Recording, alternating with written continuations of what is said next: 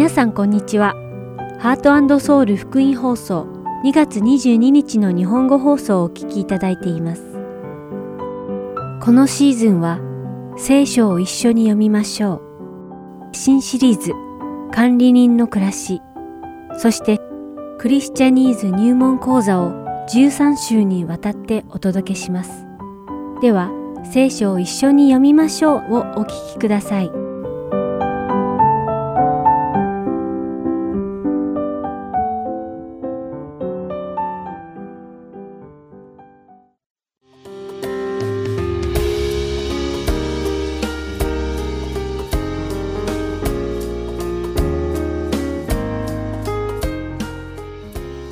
こんにちは。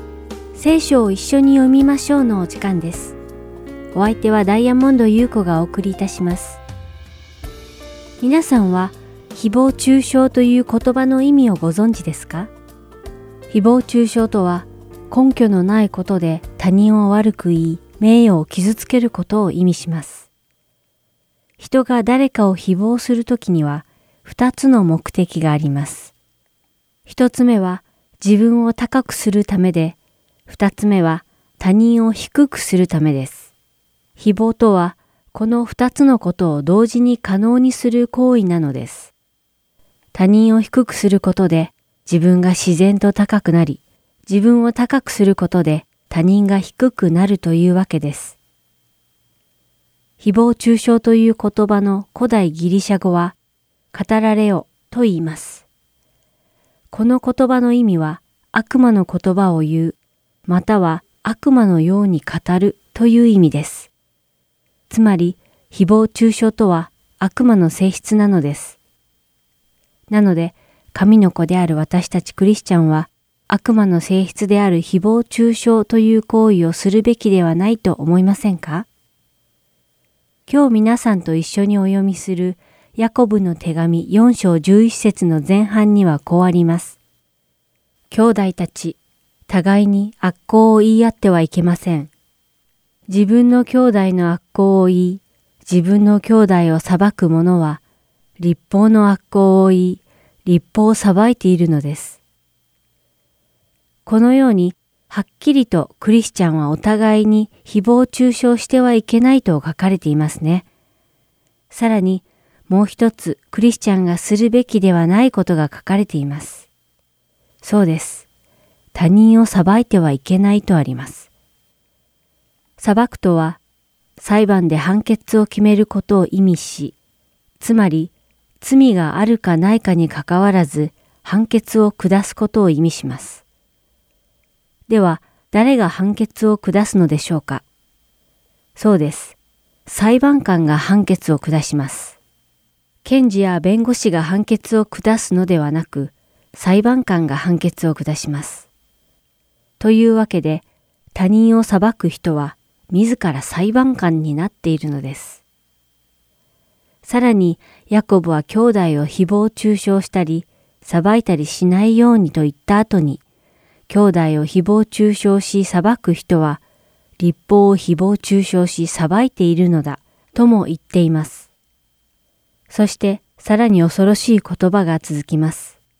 11節の後半には、あなたがもし立法を裁くなら、立法を守るものではなくて裁くものです。と書かれています。ヨハネの福音書13章34節で、イエス・キリストは私たちに新しい立法をくださいました。そこには、私があなた方を愛したように、あなた方も互いに愛し合いなさい、と書かれています。私たちはクリスチャンの兄弟たちを互いに愛するようにという新しい立法をイエス様からいただきました。しかし、兄弟を誹謗中傷したり、裁いたりしているなら、私たちはイエス様のこの新しい立法を守っていないばかりか、裁判官のように振る舞っているのです。私たちを裁くことのできるお方は誰でしょうか？そうです。それは神様であり、イエス様だけなのです。ということは、私たちが他人を誹謗中傷し、裁くとき、私たちは神様の座に取って代わろうとしているのです。そしてそれはとても大胆で恐ろしいことなのです。イエス様がおっしゃるように、私たちクリスチャンがすべきことは、兄弟を誹謗中傷したり、裁いたりすることではなく、愛することです。いかがですか？皆さんはイエス様の新しい立法を守れていますか？神様の座にとって変わろうとするような恐ろしいことを慎める私たちになることを祈ります。ではお祈りしましょう。父なる神様、どうぞ私たちが兄弟姉妹を愛せるようにしてください。また私たちが彼らを誹謗中傷したり、裁いたりする過ちを犯さないように、私たちの心を守ってください。イエス様の皆においてお祈りします。アーメン。それでは、ヤコブの手紙4章をお読みして、今日の聖書を一緒に読みましょう終わりたいと思います。何が原因であなた方の間に戦いや争いがあるのでしょう。あなた方の体の中で戦う欲望が原因ではありませんかあなた方は欲しがっても自分のものにならないと人殺しをするのです。羨んでも手に入れることができないと争ったり戦ったりするのです。あなた方のものにならないのはあなた方が願わないからです。願っても受けられないのは自分の快楽のために使おうとして悪い動機で願うからです。低層のない人たち、世を愛することは神に適することであることがわからないのですか？世の友となりたいと思ったら、その人は自分を神の敵としているのです。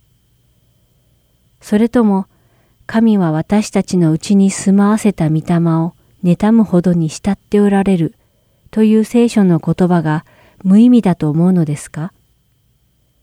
しかし神はさらに豊かな恵みを与えてくださいます。ですからこう言われています。神は高ぶる者を退け、へりくだる者に恵みをお授けになる。ですから、神に従いなさい。そして悪魔に立ち向かいなさい。そうすれば悪魔はあなた方から逃げ去ります。神に近づきなさい。そうすれば神はあなた方に近づいてくださいます。罪ある人たち、手を洗い清めなさい。双心の人たち、心を清くしなさい。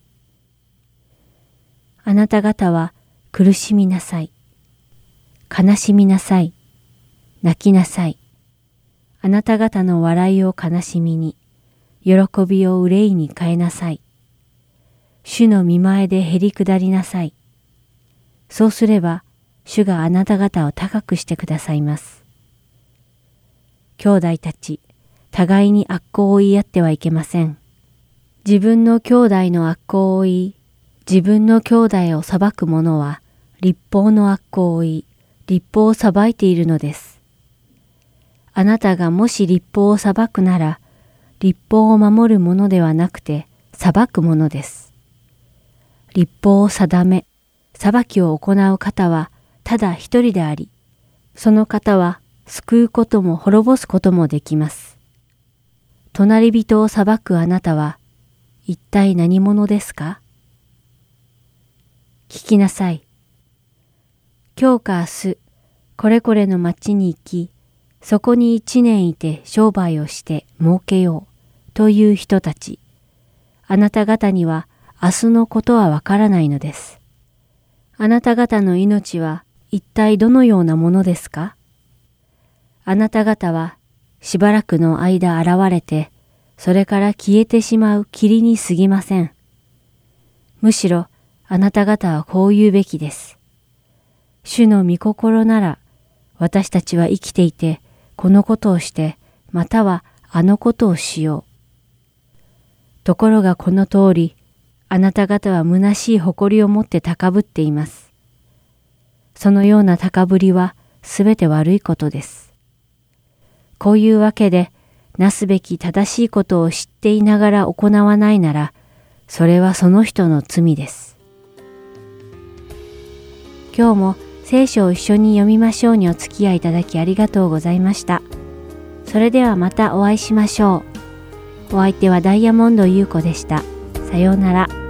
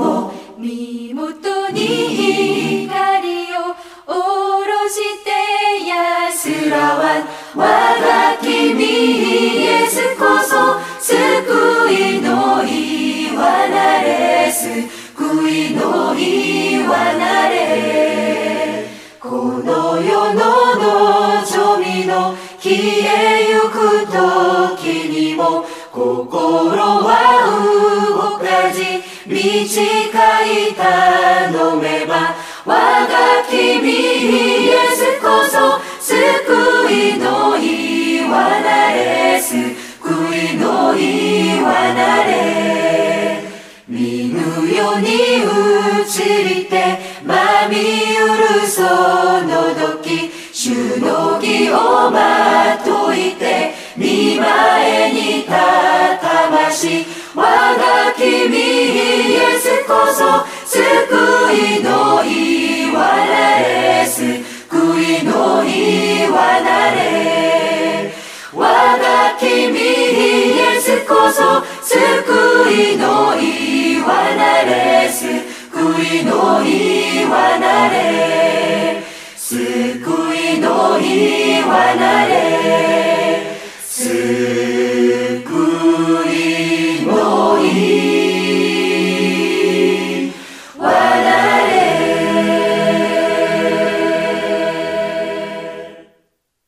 続きましては、管理人の暮らしをお聞きください。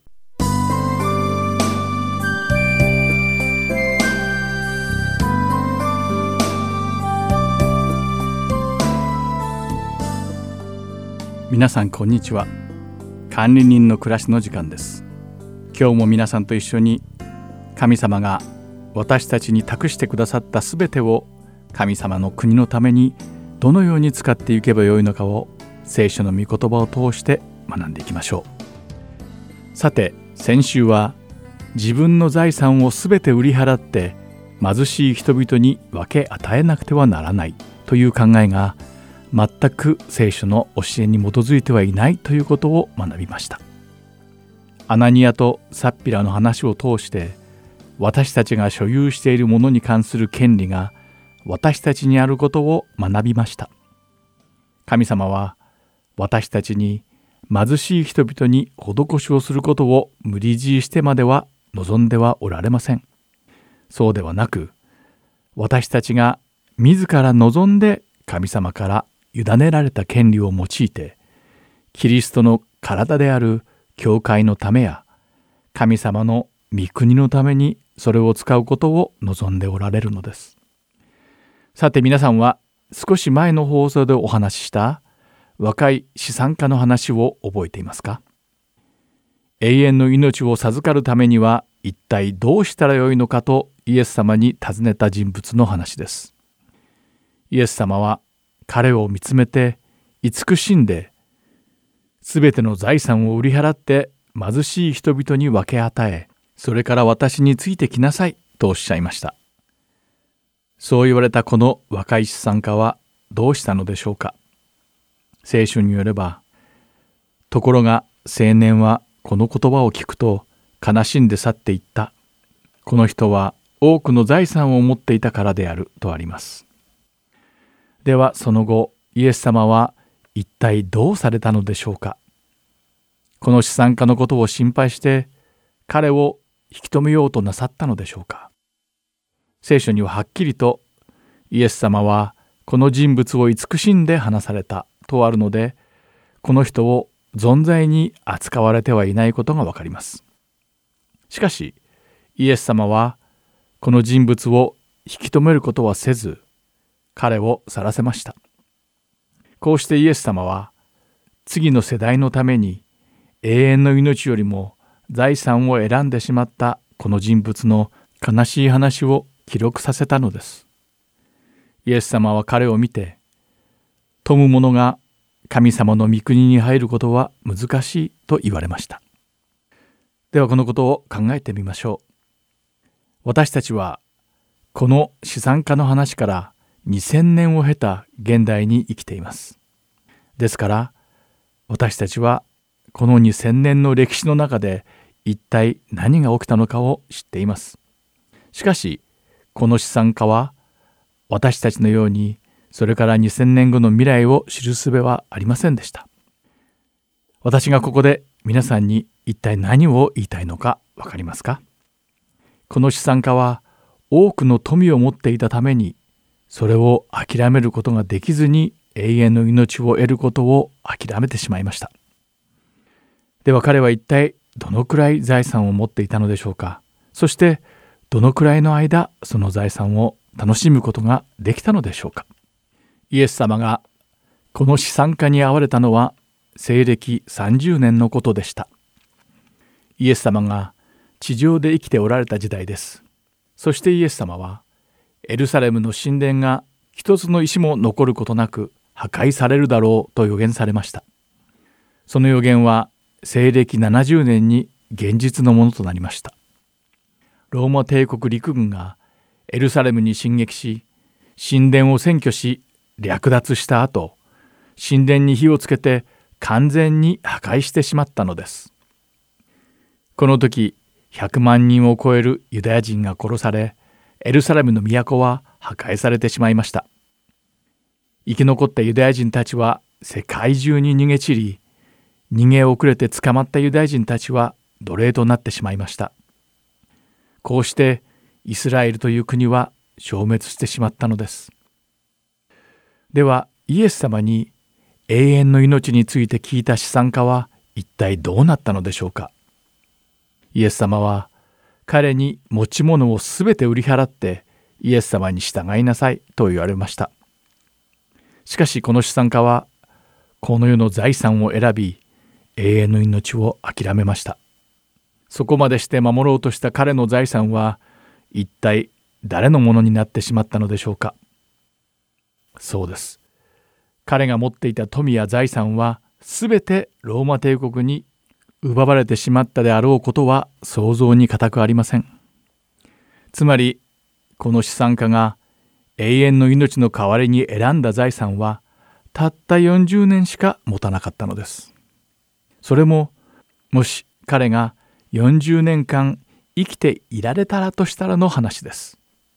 果たしてこの資産家の多くの財産はエルサレムの崩壊から彼を守ることができたのでしょうか。もしこの資産家がイエス様の言う通りに全てを売って貧しい人々に分け与えイエス様についていったとしたらこの人物の人生はどう変わっていたのでしょうか。またこの資産家が40年後に起きるエルサレムの崩壊を知っていたとしたらどうだったのでしょうか。果たして永遠の命の代わりに財産を選んだと思いますか？私なら消えてしまう財産に固執せずすべてを売り払って貧しい人々に分け与えて財産よりはるかに尊いイエス様を選んだと思います。もしこの資産家が未来を知っていたならきっと主イエスに付き従っていたことでしょう。皆さんはいかがですか？もちろん私たちには未来を見通す力もなく明日何が起きるのかもわかりません。しかし、これだけは分かっています。いつか私たちはこの世を去る時が来て、その時には全ての財産を含め、この世のものは何も持っていくことなどできないということです。このことだけ分かっているなら、私たちは自分の主として一体誰を選ぶべきなのかは明白です。私たちは永遠に続くものに焦点を置くべきなのです。私たちの人生で最も大切なことは一体何なのかをよく考えてみましょう。また、どうしたら朽ち果ててしまうこの世のものではなく、永遠に続くものを優先して考えることができるようになるのでしょうか。その答えはイエス様のおっしゃった御言葉にあります。マタイの福音書の第6章の19節から21節を読んでみましょう。そこには、自分の宝を地上に蓄えるのはやめなさい。そこでは虫と錆で傷物になり、また盗人が穴を開けて盗みます。自分の宝は天に蓄えなさい。そこでは虫も錆もつかず、盗人が穴を開けて盗むこともありません。あなたの宝のあるところにあなたの心もあるからです。と書かれています。イエス様のこの御言葉は皆さんは何度も聞いて暗記さえしているのかもしれません。しかし、いくら御言葉を覚えても、その本当の意味を理解し、それに従って行動できていないのであれば、それは単なる記憶に過ぎないのです。イエス様は、私たちの心は、私たちが大事だと思っている宝のある場所にあるのだと言われています。だからこそイエス様は、私たちにこの世ではなく天の御国に宝を蓄えなさいと言われました。それはあなたの心があなたの宝のある場所にあるからです。では天の御国に宝を積むためにはどうしたらよいのでしょうか？その答えは私たちが生きている間に見るものを考えることです。私たちが見ているものが宝を積んでいる場所となるからです。生きている間に天の御国を仰ぎ見ているのであれば、あなたの心は天の御国にあるのです。また、この世を見ているのであれば、あなたの心はこの世にあるということなのです。さらにイエス様は、マタイの福音書の第6章24節でもう一つのことを言われました。読んでみましょう。そこには、誰も二人の主人に仕えることはできません。一方を憎んで他方を愛したり、一方を重んじて他方を軽んじたりするからです。あなた方は神にも仕え、また富にも仕えるということはできません。とあります。これを読むと、イエス様の言われていることがさらにはっきりとわかります。富を見て生きるのであれば、私たちは富の奴隷となってしまいます。しかし、神様を見て生きるなら、私たちは神様のしもべとなるのです。天の御国に宝を積むということは、天の御国にある永遠に続くものを見るということなのです。この世の富ではなく、神様を仰ぎ見るということなのです私たちは今一体何を見ているのでしょうかそれが神様であることを願っていますではまた次回管理人の暮らしでお会いしましょう。お相手は横山まさるでした。さようなら。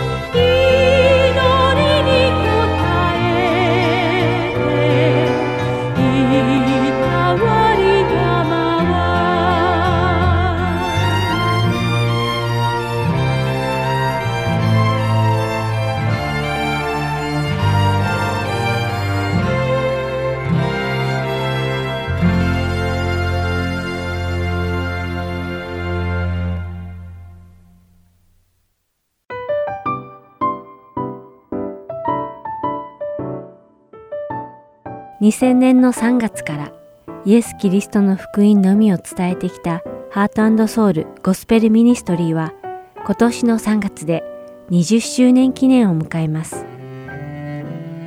3月5日から7日に行われるこの20周年記念の準備が滞りなく行えますようどうかお祈りください。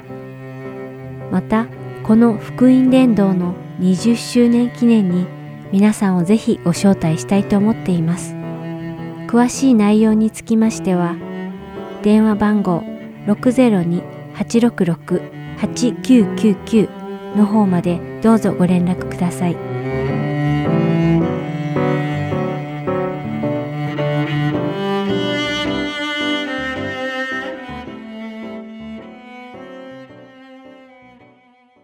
次はクリスチャニーズ入門講座をお聞きください。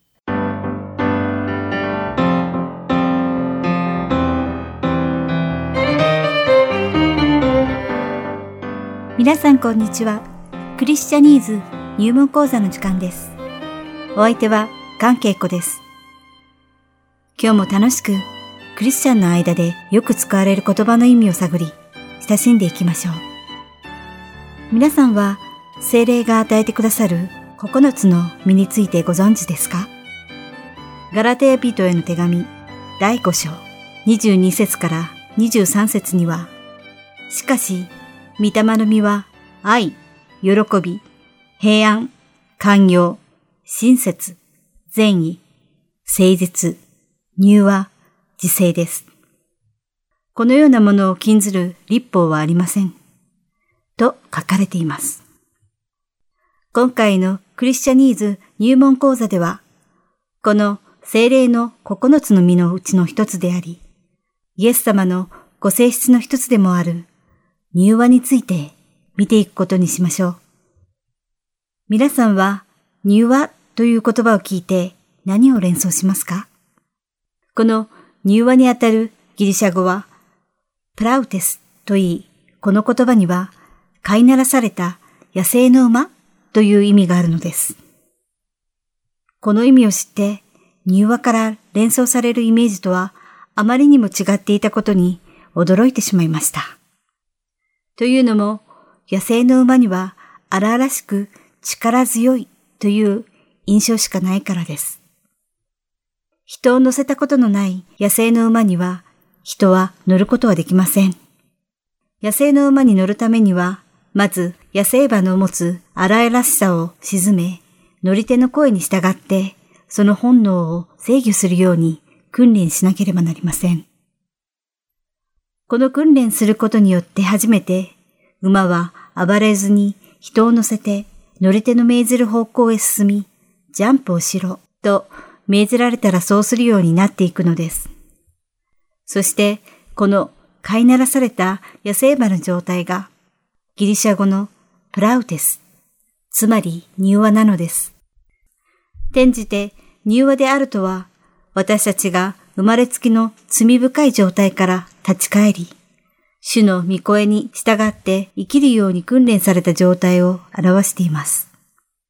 そして自分の本能に従うのではなく、精霊のお導きに従うこともクリスチャンとして必要な性質なのです。聖書の中には神様が柔和であると呼ばれた人物が出てきます。それがモーセです。民数記第12章3節で神様は、さて、モーセという人は地上の誰にも勝って非常に謙遜であったとおっしゃられました。では、ここで少し考えてみましょう。モーセとはもともと一体どういう人物だったのでしょうか。モーセは若い頃エジプトの王子で、ある日、イスラエル人を虐げていたエジプト人を殺してしまいました。罰せられることを恐れたモーセは荒野へ逃げます。しかし彼は荒野で訓練され、神様の身胸に従ってイスラエルの部族をエジプトから救い出し、約束の地に導きました。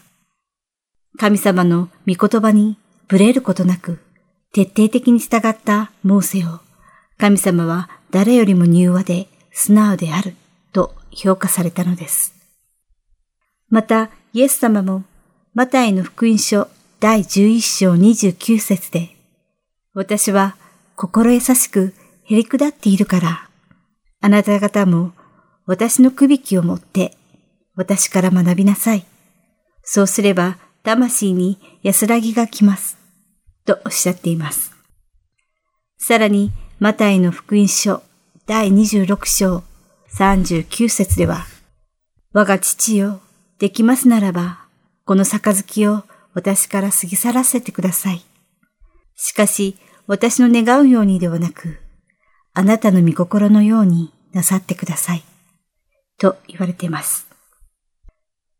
イエス様は父なる神様と一つであられたにもかかわらず、ご自分のことは考えずに、絶対的な従順さを通して完全な柔和さを示されているのです。先ほども言ったように、柔和であるということは、精霊の実の一つです。イエス・キリストを通して私たちが神様の子供となって生き、精霊を受けることで、この柔和の実は私たちの中に自然に実るのです。皆さんの中には、この柔和の実が実っているでしょうか？自分の本能に従うのではなく、私たちの主であるイエス・キリストの御声に従っていますか？私たちが皆神様が行けと言われれば行き、止まれと言われたなら止まり、柔和に生きることができるように祈っています。ではまた次回、クリスチャニーズ入門講座でお会いしましょう。お相手は関係子でした。さようなら。